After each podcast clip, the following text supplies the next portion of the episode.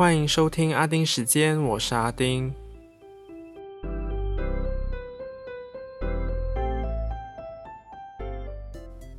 已经是十一月中了吧？哇哦！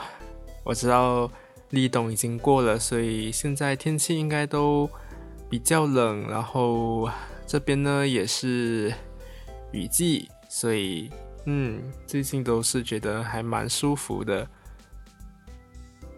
不过真的新闻超级多的，所以今天我真的就不多说前面了。就直接进入今天的阿丁看天下。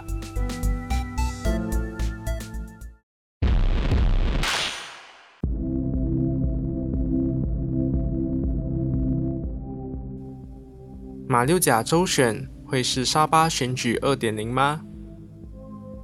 马六甲州议会选举正式拉开序幕，提名日在十一月八号。提前投票日在十一月十六号，然后大众的投票日呢，就是正式的投票日是落在二十号，所以整个选举期呢是长达十二天。马六甲总共有二十八个州议席，在二零一八年全国大选的时候，西蒙以十五比十三的简单多数，从国政手里拿下马六甲。但是在二零二零年三月政变的时候，有四名西蒙议员跳槽，导致马六甲变天。结果到了今年十月的时候，又有四名议员宣布退出国盟和撤回对首席部长 Dato Sri Sulaiman Mat Ali 的支持，所以再次呈现十五比十三的局面。所以他失去多数议员的支持，就向州元首提出解散州议会的建议，而后者也同意并批准建议，所以这次的选举就这样诞生啦。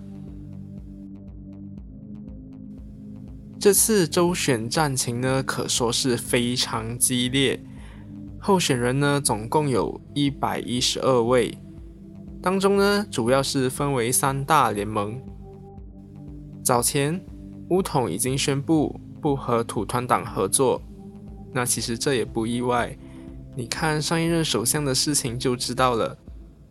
所以这次呢，国政就包括乌统、马华还有国大党。那伊斯兰党和土团党呢，则说国政掌权期间造成许多问题，更指国政时代早已结束。所以将披上国盟的旗帜上阵。那民政党呢，也包括在国盟内。那第三个呢，就是西盟啦。西盟方面呢，就是诚信党、行动党还有公正党。然后剩下的呢，就是其他政党或者是独立人士。那总的来说呢，全部选区都是三角站或以上。最多的是六角站，总共有三个选区。那五角站的呢，就有五个选区，有九个选区陷入四角站，那其余的就是三角站了。那这次国政和国盟分开选，也就传出他们的选票可能会因为这样而被分散掉，尤其是在郊区，可能就会更明显。但是不到成绩出来的那一刻，都不会知道选票是否会真的被分散掉，让西蒙可以重新拿下马六甲呢？嗯，让我们继续看下去。那这次选举是在沙巴选举后第二个在疫情下举行的选举，所以大家呢都不敢轻举妄动。像是提名日呢，就禁止支持者举行实体集会和游行，毕竟没有人想要重演沙巴选举后的疫情失控。那就简单说回沙巴选举造成疫情失控的事，因为西马和东马中间隔着南海，当时呢就有讨论从沙巴回来西马的人是否需要隔离，最后呢就是不用隔离。可是呢，就是在选举期间，大家也都没有做好定下的防疫措施，然后那时候又还没有疫苗嘛，所以就造成了后面整个疫情失控。那虽然这次的防疫规定选委会已经有定出来了，但是在选委会公布 SOP 前，卫生部就已经基于对政治活动不遵守 SOP 的担忧。宣布马六甲从十月二十五号到十一月二十七号，和选举有关的政治群聚活动一律禁止。可是社交聚会呢，还是可以的，就只要是没有关到选举活动相关的，但是要遵守防疫规定，像是社交距离啊、戴口罩这些。那在提名日当天呢？朝野双方都还是出现了群聚等等的犯规的情况，然后公正党通讯主任 Fahmi Fazil 指控执法人员在十号突然闯入西蒙的会议，并拍照记录，就质疑国盟和国政是否也有被如此对待。那他也说，有西盟候选人因为在竞选活动时。穿有西蒙标志的外套，就被警方以违反1988年传染病预防和控制法令为由，罚款四千令吉。但警方已经澄清，他们没有禁止任何人穿上印有政党标志的服装。开出罚单的理由是，当事人穿戴印有政党标志的衣物，被发现来一间十四。参加候选人的群聚活动而违法。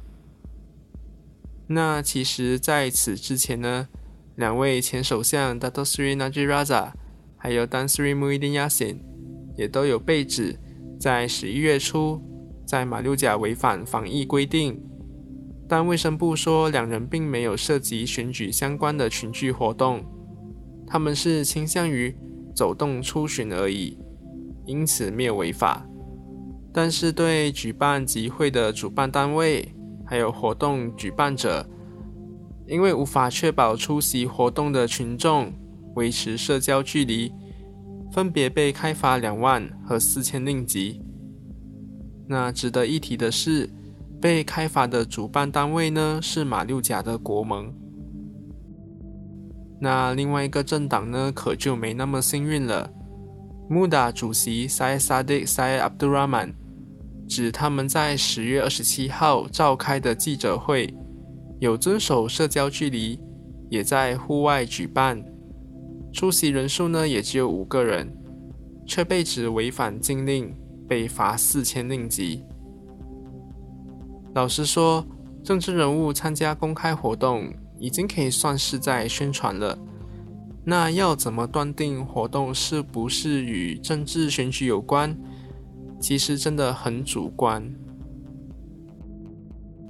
好了，那就不要说我只会批国盟国政，那西蒙呢？这次也是被人骂到臭头的，甚至也被敌对阵营攻击。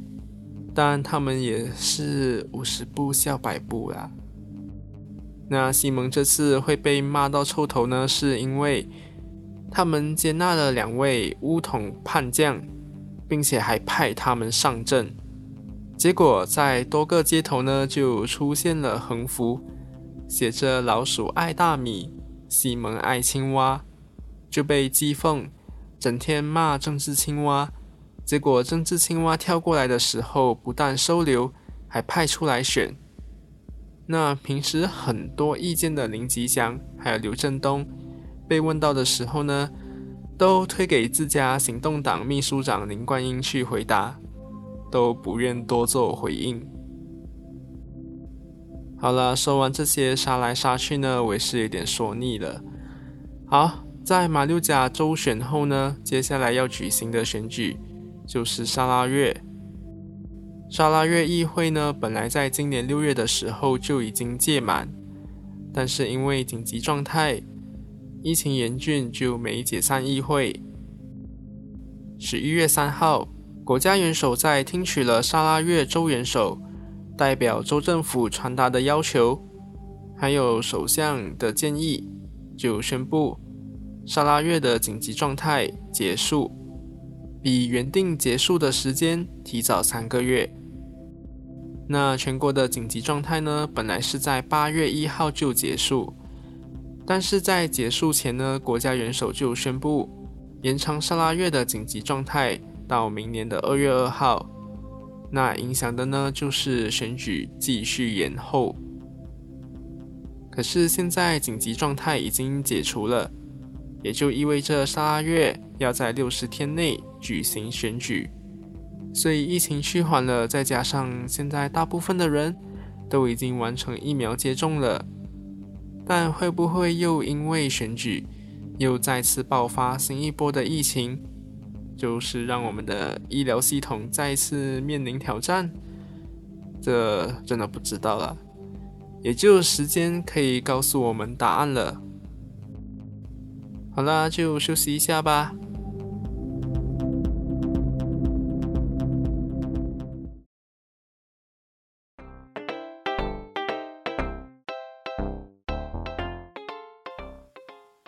阿丁是什么？我想吃炒粿条。炒粿条因为所在位置不同而有很多种炒法，但今天我想吃的是大马炒粿条。但是再详细一点呢，就是华人炒的粿条。为什么这么说呢？哦，不是要扯到种族哦，因为马来人也有自己版本的炒粿条。但我比较喜欢吃的是华人版本的炒粿条。那虽然说是炒粿条，听起来就是用炒很简单嘛。然后它的用料呢也很简单，就是鸡蛋啊、葱啊、果条、虾这些。但是最考功夫的地方呢，就是和炒萝卜糕一样，就是火候。火候不够的话呢，真的是会蛮难吃的。当然，调味料像鱼露、酱油、黑酱油这些，它们的比例呢也都要拿捏好，所以千万不可以小看炒粿条哦。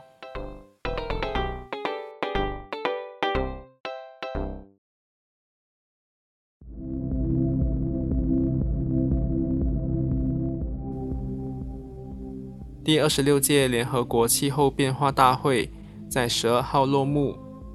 我国伊斯兰党籍的环境及水务部部长端伊布拉 him 以马来语，也就是我国的国语，来发表演讲。早前有传出他因为害怕说英语，所以会缺席，但最后站上演讲台这个举动呢，就推翻了之前的传闻。可是他用国语演讲，就引起了一些网民的酸言酸语。就说在大会上不说英语很下水，马来语又不像英语还有华语那样是国际语言等等这些留言。可是当中国气候变化事务特使谢振华在被美联社记者询问是否可以用英语回答时，他微笑的摇头，然后说：“你倒不如用华语发问。”结果底下的留言呢，却一片叫好，称赞这位特使做得好，记者应该要学好华语才来。就这类留言，哇哦，这根本双标到爆诶。然后我不懂这些人是怎样。你要知道，嗯，这种国际会议呢，通常都是各国会说自己的语言，然后。现场都会有翻译在翻的，所以你不用怕人家听不懂。因为我看到很多人的留言都在那边说：“哦，你说国语，他们听得懂吗？”基本上都是会带翻译过去的，谢谢。所以我才很讨厌打开留言区，因为一开呢都一定会看到有牵扯到种族的留言，而且还不是少数，我就觉得很怪。一直要求种族平等，但是还是做着什么都要牵扯到种族的事。那我是不懂种族之间不再觉得互相威胁，然后实现平等的那天呢？几时才会来？就是我们到底几时才可以摆脱种族政治？嗯，我觉得这样子搞下去的话，那天真的会很远啊。然后那些整天认为华人被打压的这些情况，只有中国强大才会解救我们的人，也真的是讨卡派气哦。你想一下。二零一三年全国大选的时候，大家不是在那边号召身边的人去白宫网站连署，要求美国介入吗？然后现在呢，就希望中国强大可以提升华人在马来西亚的地位，所以对中国呢都是跪下去的，基本上也不敢说什么。然后也要美国等等这些国家呢，就不要干预其他国家的内政，尤其是对中国。呀，不矛盾吗？你还记得吗？那时候二零一三年的东西，是忘记了还是你害怕想起来呢？好了，我就跟你说了，现在的中共呢，其实就是命令式的要求人家听从他们。就算你再怎么样不喜欢西方还是民主国家呢，你都没有办法否认他们比起中国。的确有更多的自由来发生。对，意见多就容易有很多情况发生，但这也不能让掌权者以维护安定为由，可以制定各种规定来限制个人的行动和思想，把压迫、反人道等等这些事情正当化吧。这就让我想到大学上传播法律课的时候。就有说到你是怎么看待自由的？那自由应该是要无边无际呢，还是应该要有限度的自由？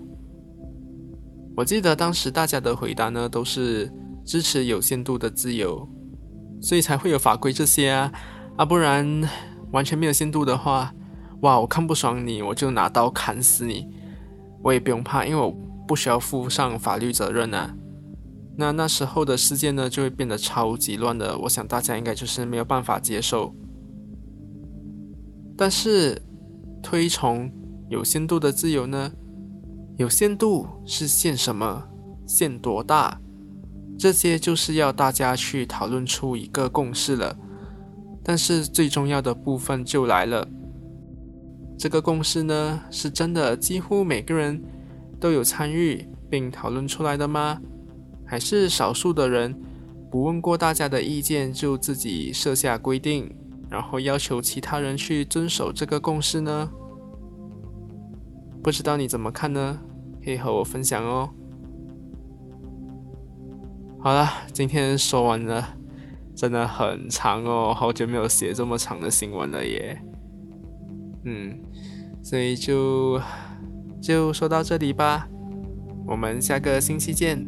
拜拜。